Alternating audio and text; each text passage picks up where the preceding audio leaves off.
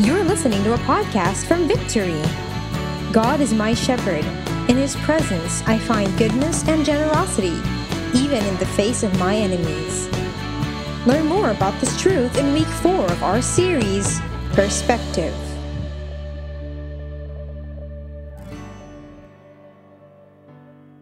Hi, Victory Antipolo. Welcome to our worship service online. I'm Pastor Irvin. I'm one of the pastors at Victory Antipolo.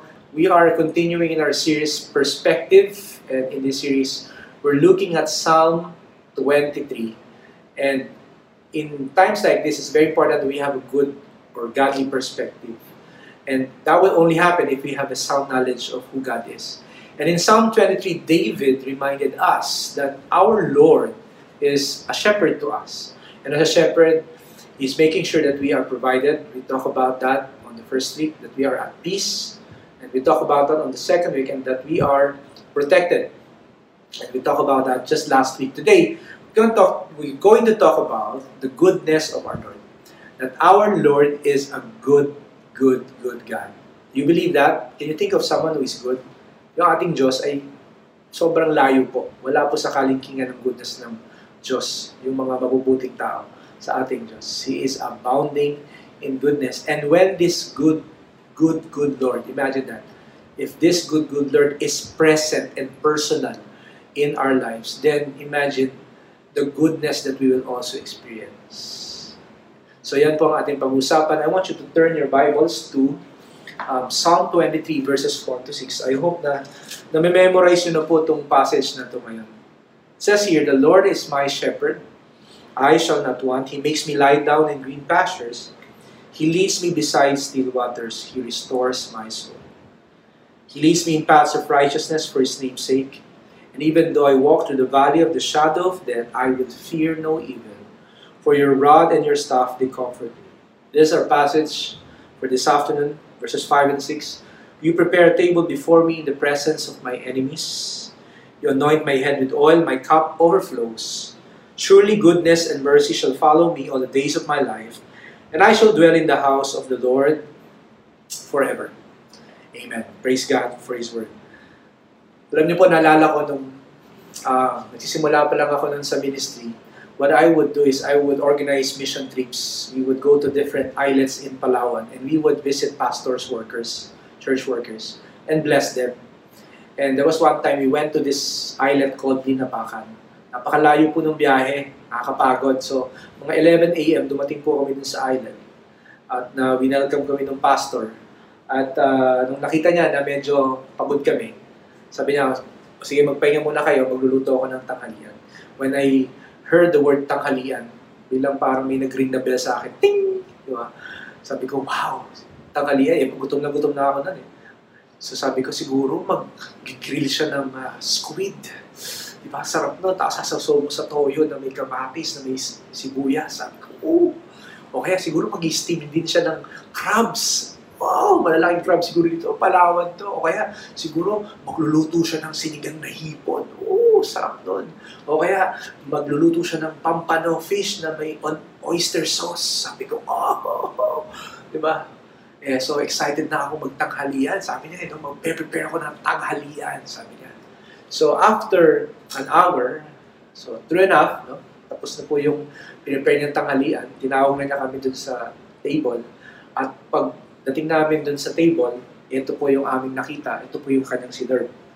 Chijing! sardinas! Ginisang sardinas yung kanyang niluto. Sabi namin, oh no! Sa loob-loob ko, naguno yung mundo ko, yung mga pangarap ko. Di ba? So, um, na-realize namin later, he was actually trying to be a good host to us. Kasi pala, sa mga islanders, special sa kanila yung mga ano, yung mga dilata. Special sa kanila kasi bira silang makatanggap ng mga dilata. So kaya very special sa kanila yung mga dilata. Kaya kapag may dumarating na ganyan mga dilata, nire-reserve nila yan. Pinapreserve nila yan for um, birthdays, mga ganun, mga special occasion. so yung mga squid, yung mga crabs, yung mga pampano, yung mga sinigang na hipon. Normal lang yung, na, baga sa kanila, normal yun, hindi special yun. Dahil kami ay special, ito ang para sa amin. He was actually trying to be a good host to us. And yung ating passage na binasa, yung Psalm chapter 23 verses 5 to 6, eh, ano yun, it's actually, may shift na nangyari doon. So, the verses 1 to 4, makita mo, si David, dinidescribe niya si God as a shepherd. Pagdating sa 5 and 6, shepherd pa rin, pero may special uh, something dun sa shepherd. He's also not only a good shepherd, but a good host sa mga guests niya. Kasi yung mga shepherd kasi may mga tent yan eh. Tapos minsan may mga nakikituloy dyan ng mga sojourners, ganyan. At yun, doon makikita mo yung ano, pinapakita sa, sa atin dito na itong shepherd na to is also a good host. Ibig sabihin, he is really a good, good person. Yung, he is very hospitable. Alam yung hospitable, di ba? Kahit di mo kilala, ino-host mo. That's something sa mga Israelites. Kaya yung, yung hospitality, nire-require ni God yan sa mga tao. Eh. Uh, in fact, isa sa mga ano yan, criteria yan sa mga pastor. Eh. Diba? If you want to be a church leader, you must be hospitable. Kasi di ba, if you're hospitable, kahit na stranger yan, di mo kilala, you're gonna give the best. And ito sinasabi sa atin, itong ating God daw, si Lord, ay a good host. He's very hospitable. Sabi dun sa verse uh, 5, it says there, You prepare a table before me in the presence of my enemies. You anoint my head with oil, my cup overflows. May tatlong elements dito. Na kaya nasabi natin, uh, pagiging good host yung dinidescribe dito. Kasi ito yung three elements na ginagawa o binibigay ng isang good host sa kanyang guest. Food, you prepare a table before me, that's food. Oil, you anoint my head with oil. And then my cup overflows, wine. So yan yung tatlong bagay, food, oil, wine. Binibigay ng isang good host yan sa kanyang guest. That's why I think David is trying to tell us that our Lord is really a good, good, good person. You know, is exceedingly good. At yung the way na describe dito kung paano siya mag-host ay extremely good talaga. And I will explain that to you later. Now, there are three things. No? There are three things about God's goodness that I think the Bible wants us to always be reminded of. Tatlong bagay. When we think of God's goodness, let's remember these three things. First is that God wants us to experience His goodness to the fullest. Yun ang gusto ng Panginoon, na maranasan natin yung goodness niya. Hindi lamang half, o hindi lamang uh, alam mo yun, sakto. Pero gusto ng Panginoon to the fullest. In fact, gusto niya overflow pa nga.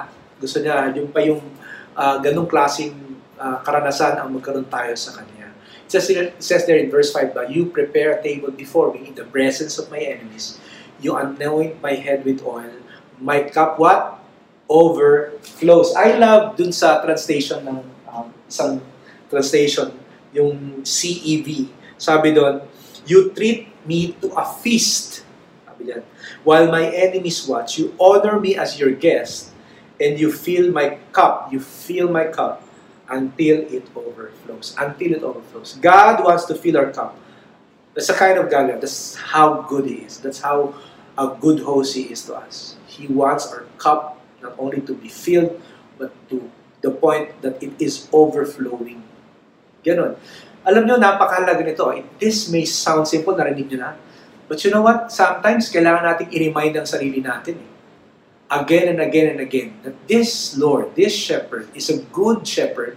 He's a good host. And as a host, He makes sure na our cup overflows. Na, kumisan kasi, di ba, nag-worry na tayo eh. Well, pag wala na, di ba, nag-worry na tayo. Pero nakakalimutan natin na mabuti ang Diyos natin. In fact, ang gusto niya, ang desire niya, eh, talaga maranasan natin yung goodness niya. Not only in heaven, but even while we are still here on earth. And dinescribe niya dito kung anong klaseng host to. Sabi niya, you prepare a table before me in the presence of my enemies. Ang ibig sabihin lang niya, na this host will make sure, okay, our God will make sure that we are provided not only in good times, but even in difficult times. Na even in the presence of troubles, enemies, di ba? Troubles or difficulties, that we will be at peace and we will be provided. And that's basically the kind of God we have. Sabi doon, you anoint my head with oil. Yung anointing kasi, ibig sabihin yan, you are set apart. You are being set apart. God is setting us apart from the rest. If, you, if the presence of God is in your life already, you have been set apart already for goodness. Yung mga sheep, nilalagyan niya ng oil eh. Sa ilong, sa tenga ginagawa rin ng shepherd din sa mga sheep para hindi mamahay yung mga flies at mag-hatch ng egg dun sa nose. At para kapag ka sila ay kumakain sa grass tapos may mga snakes, dahil because of the amoy ng oil, eh, nawawala yung mga snakes. So, napoprotektahan. So, yung oil na yan is like an anointing that the Lord has set you apart from the rest. We are blessed. As God's people, we are blessed. If the presence of God is in your life, you are surely, surely, surely blessed. Your cup, sabi nito, my cup overflows. Yung wine is a symbol of joy. You will be, you will be always in joy, no? Kapag ka, ikaw ay nasa Panginoon. Choice mo na lang kung mag-worry ka. Pero sa totoo lang, kung itatrust mo si God na siya ay good, eh, sigurado your cup will overflow with gladness.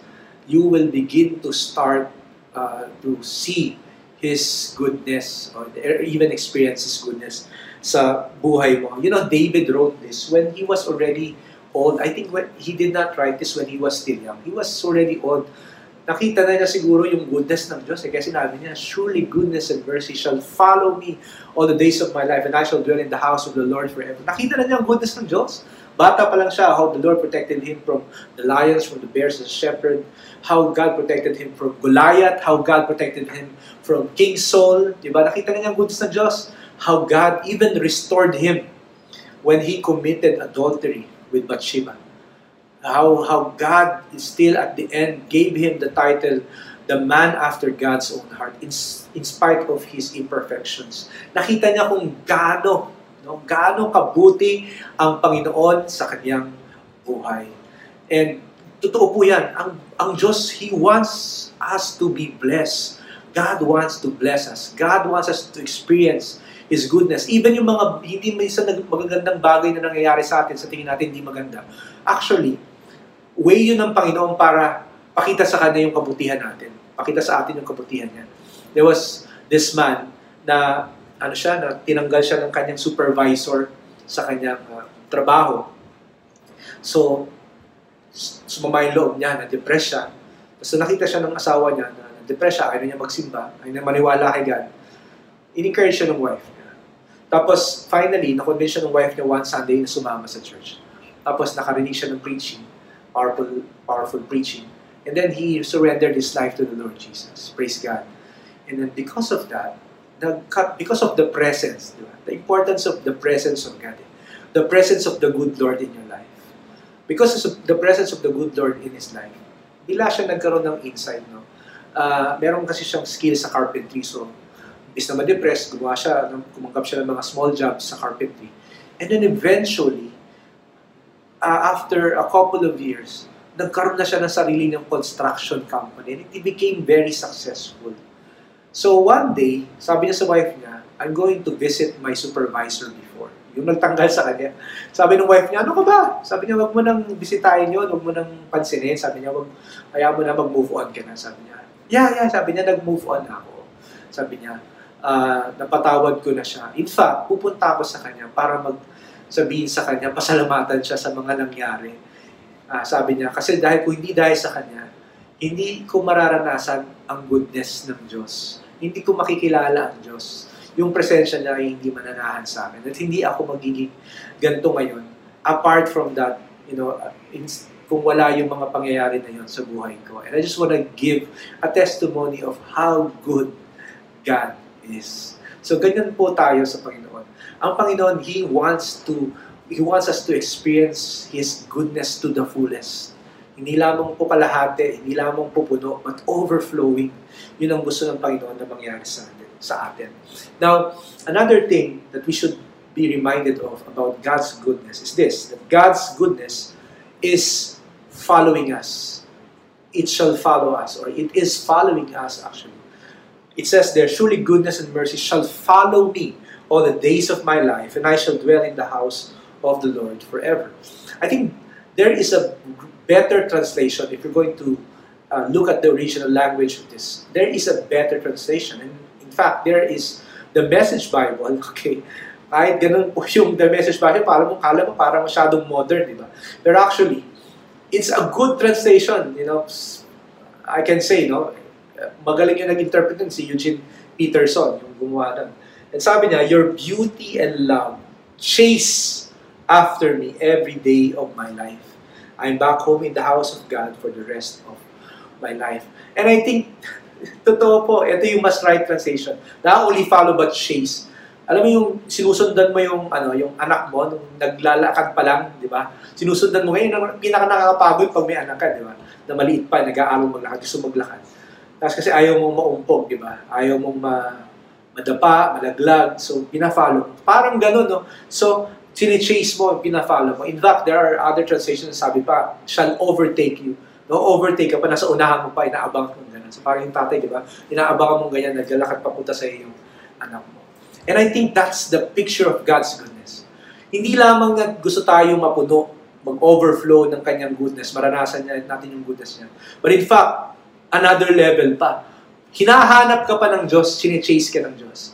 Akala natin minsan, di ba, yung Diyos chine-chase tayo para parusahan tayo. Pero actually, hindi. There's this guy, uh, galing siya ng supermarket, so he was very careful na mag, sa, sa pagdadrive kasi pag nahuli siya ng polis, yung kanyang lisensya ay pasuna. And medyo kapos na sila sa pera, so hindi pa niya maparenew. Tapos pagka siya nahuli pa, wala siyang pambabayad. So yung pera niya pang supermarket na lang. So ngayon, so bumili siya ng grocery sa supermarket. Then nung pauwi na siya, nag-drive siya, very, ano lang, careful siya mag-drive. Maya-maya biglang hinunto siya ng pulis. Eh ayaw nga niya magpahuli, tapos nahinto pa siya ng pulis.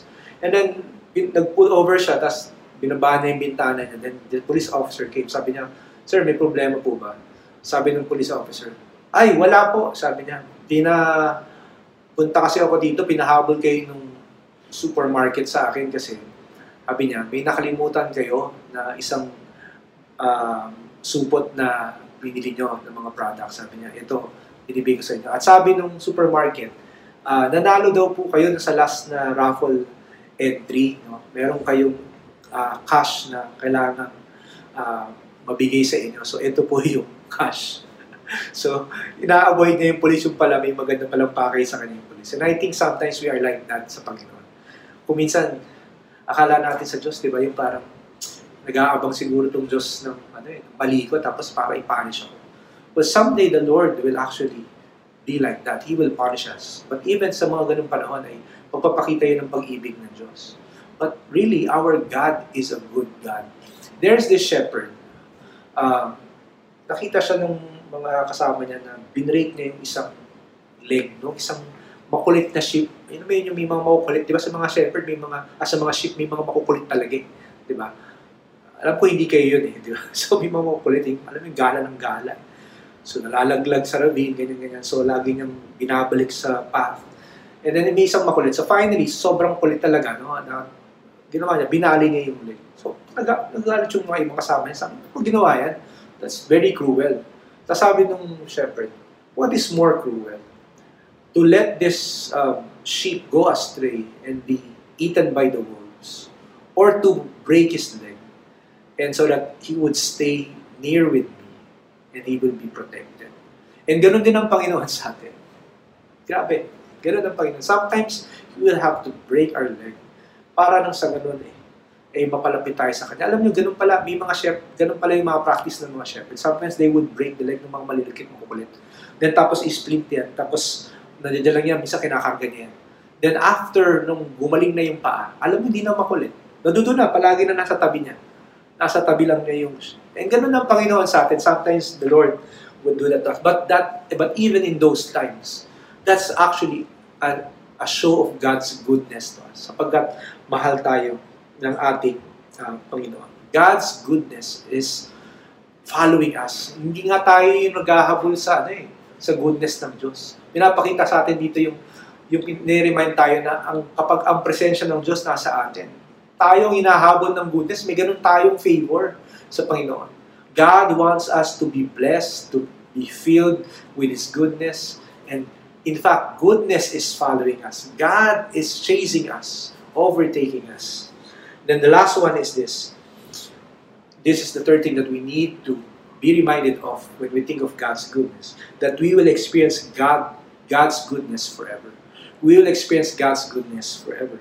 Surely goodness and mercy shall follow me all the days of my life, and I shall dwell in the house of the Lord forever. We will experience God, God's goodness now, that's for sure. If God's presence is with you now, right now, you will experience it. You will experience it in the tent of the shepherd. But also, you will experience it in the house of the Lord, our God. We will experience it here in the in, in the in in on earth, you know, in a temporary place, but also in the house of the Lord forever. If the presence of God is in us, the goodness we are experiencing right now is actually nothing compared to what is waiting for us no, in heaven. Uh, the goodness of God. Imagine yung goodness ng Diyos mararanasan mo sa buong buhay mo, sa habang buhay. No? To the fullest talaga. Hindi lamang uh, overflowing, hindi ko ma-imagine kung gaano yung goodness ng Diyos. And I think that will really be a good place to go. You know, last week I, I shared about Rabbi Zacharias and and Rabbi Zacharias just passed away this week. And the, you know, a lot of people honored him. And may isang video na napanood ako ng last interview ni Rabbi Zacharias. And in, in his last interview, he, he shared a story how actually God you know, turned his sorrow into dancing. No? Parang ganun. Sabi niya, uh, kinuwento niya yung story niya, nung, nung young pa siya, nag-apply siya ng ano sa military sa Air Force sa India. And matalino si Ravi so natanggap siya. So I mean na, na they were choosing uh, at least parang 10 lang yata ng time yun. Tapos nasa top 3 siya. And then may final interview. And then when he was interviewed, sabi nung nag-interview sa kanya, sabi niya, I think hindi ka para sa trabaho ito, sabi niya. Kasi ito, this is about killing people. So I don't think you're designed to kill people, sabi niya. And ipangarap niya doon, pangarap niya yun yung mag, mag, mag, maging ano eh, mapunta sa Air Force. So, eh, hindi siya natanggap. So, na, na ano siya, devastated siya. To, sobrang, kung nagunaw yung mundo niya. Alam mo naranasan na ba yun? Yung meron kang, ito yung gusto mong gawin, tapos ngayon hindi mo na magagawa. So, ay, talagang nalungkot siya, na, na, na, ano siya, na-depress siya. Then after a few months, nag-migrate yung family sa Canada. And then, to cut the long story short, you know, Rabbi Zacharias encountered the Lord Jesus Christ, became a believer, became a Christian, and then eventually became a minister, and now became Rabbi Zacharias. And sabi niya, kung, sabi niya, ng time na hindi ko maintindihan, hindi ko maintindihan kung bakit inalaw ng Diyos yun. Sabi niya, uh, bakit niya, bakit niya ako nireject. Pero sabi niya, now, sabi niya, now that I'm old, And he didn't know that time that he's actually about to die soon. Now, I understand, sabi niya. Naintindihan ko na. Na yung, even yung mga times na yun na parang na-reject siya. Na mayroong rejection, may failure, may, ano yan sabi niya? Goodness pa rin pala ng Diyos yung kabutihan pa rin, pa rin pala ng Diyos sa kanya. Kasi imagine mo, sabi niya, if that did not happen to me, then probably I'm not a minister right now. I'm, I'm not serving the Lord. I'm, not, I'm probably not even you know, uh, believing in God, so sabi niya. So, but that's the goodness. That's the goodness of God. And I hope you realize that. That's how good our God is. His goodness is going to overflow in your life. Even in the presence of our enemies of troubles, He's going to anoint us with His oil. We're going to be separated from the rest. We're going to be special. Our cup will, will overflow. And we will not just, we will not chase for goodness. Goodness, God's goodness will chase us. And we will experience it not only here on earth, but for the rest of our, of our lives in heaven. And Rabbi Zacharias is experiencing that goodness now of the Lord forever, there in heaven. Nandoon na siya sa Panginoon. Kasama na niya ang Panginoon. At nararanasan na niya ngayon. The security of the believer is not in the absence of troubles, but in the presence of the good Lord. Let me repeat that. The security of the believer is not in the absence of troubles or danger, but in the presence of the good Lord. As long as the good Lord is present in your life, then you're gonna be secure. You're gonna be okay. Whatever trouble you're gonna be in, if the presence of the Lord is in you, you're gonna eat. God will prepare a table for you in the presence of your enemies. You're going to be anointed. You're going to be set apart from the rest. You're going to be protected from the flies that hatch eggs on your nose, from the snakes as you eat in the grass. You're going to be protected from that. The favor of God is with you. you're gonna be uh, enjoy. You're gonna enjoy this life. You know, every single day, your cup will overflow. You're not gonna chase for goodness. Goodness will chase you, and you will experience it now and forever. Now, let me end with this story. You know, there's this community. Na they love having talent shows. No, once in a while they would do that.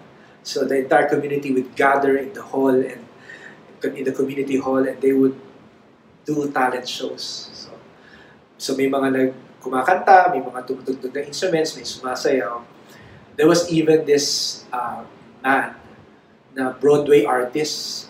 So ang ginawa niya, uh, bumisita siya sa tao niya tapos nag, ano siya, ginawa niya nag Broadway act siya.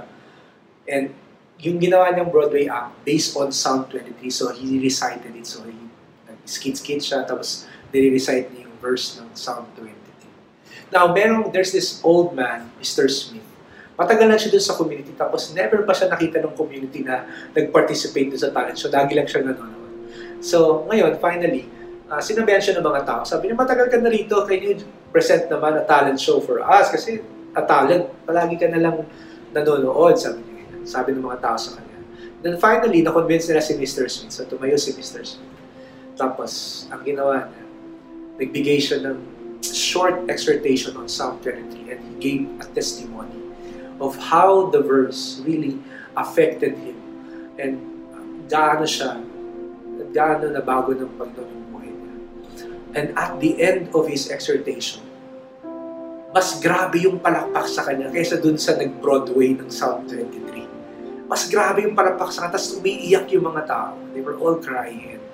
Grabe yung impact ng, ng kanyang testimony dun sa mga tao based on Psalm 23. Do you know what's the difference between this Broadway man who recited and acted um, Psalm 23 and from this man who gave a testimony based on Psalm 23. You know what's the difference between? Yung Broadway guy, alam lang na yung Psalm 23. Alam lang na yung Psalm 23 dito.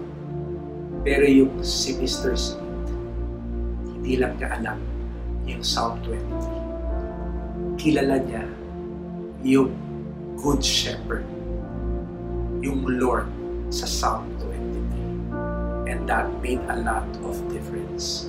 And right now, I want you to know the only way that we can experience the goodness of God to the fullest, the only way that we can that we will be chased by God's goodness, that we will experience it forever, is when the presence of God is in us. When God, the Lord, the good Lord Himself, is in us. When He is present, we will definitely experience His goodness sa ating buhay. Mas lalo nating maintindihan, both not only in times na, alam mo yun, everything is doing well, but even in times na may failure, may rejection, may crisis, we will be assured that even in those times, kahit na may breaking of leg na mangyari, kahit na anong mangyari, matanggal sa trabaho, ano pang mangyari, malugi ang business, hindi magawa muna yung mga dapat nagagawa dati. Even in those times, when you know God is good, that the Lord is good, I'm telling you, you will experience, you will understand the goodness of God. Let's all be reminded that God wants us to experience His goodness to the fullest. God is actually chasing us, following us. His goodness is following us, and He wants us to experience this forever. So that's why the question is do you know? Do you know the Good Shepherd? Or you just know Psalm 23? The goal is not just to know Psalm 23. The goal is not just to memorize Psalm 23. But the goal is to know the Good Shepherd, to experience the Good Shepherd of Psalm 23. And as we end this series, I want to challenge you to really know, to really see, if you know Him already, at least to really see the Lord, the Good Shepherd in Psalm 23. In John 10 10, it says that the Lord, the Good Shepherd, is Jesus Himself. the enemy comes to steal, kill, and destroy. But Jesus said, I came that you might have life and have it to the full.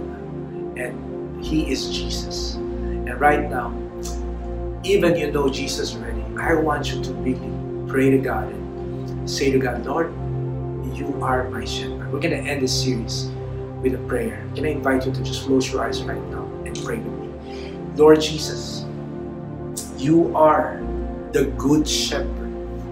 Thank you, God, for this series. It has been a powerful, inspiring series, It has touched so many lives.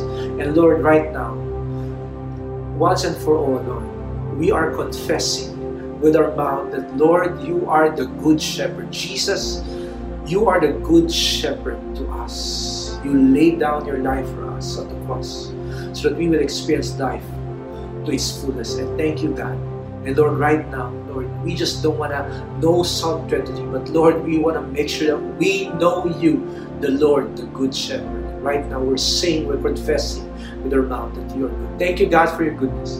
Lord, you're going to provide for us in this season. In this crisis, you going to provide for us. You are the shepherd. We are the sheep. You are the shepherd. You will bring us, Lord, to green pastures.